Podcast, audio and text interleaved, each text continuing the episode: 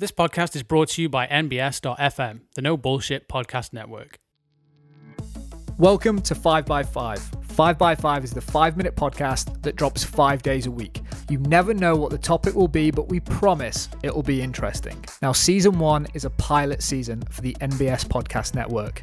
So if you're enjoying 5x5, don't forget to hit subscribe. That will tell us you want more of this, and we'll produce a season two.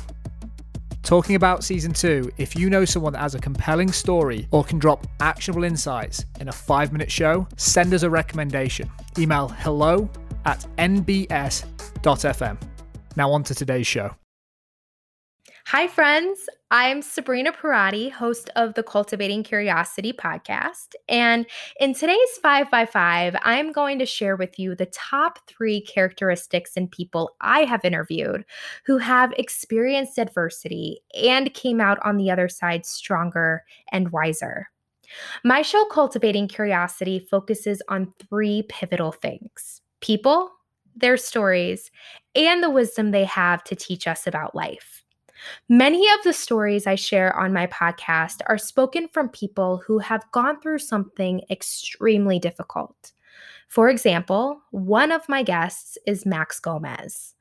Max went through a few hard months between losing his job and a family member, which resulted in him suffering from intense anxiety and depression.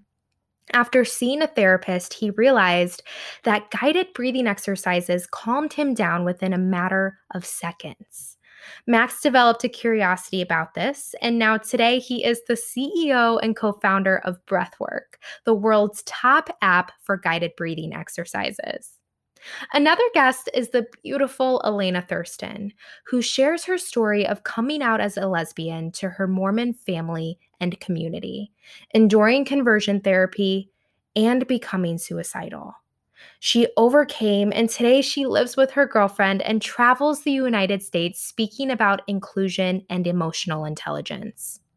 So, what do these two stories, along with all of the others I interviewed, have in common, you ask? these three characteristics. The first is resilience. When we are going through a difficult period in life, I'm sure you can relate to the feeling of just wanting to give up. Thoughts might come to your mind like, why me? Or, I am not equipped for this.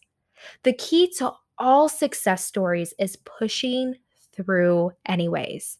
Take it day by day, one step at a time, but keep going. I like to think of this concept as building mental endurance. Every day that you are alive and breathing, you are learning and becoming a stronger version of yourself. When I am going through periods of difficulty in my life, some days truly feel like I am walking through a pool of mud. No matter how hard I push, I can't seem to go any faster. But you know what? that's okay.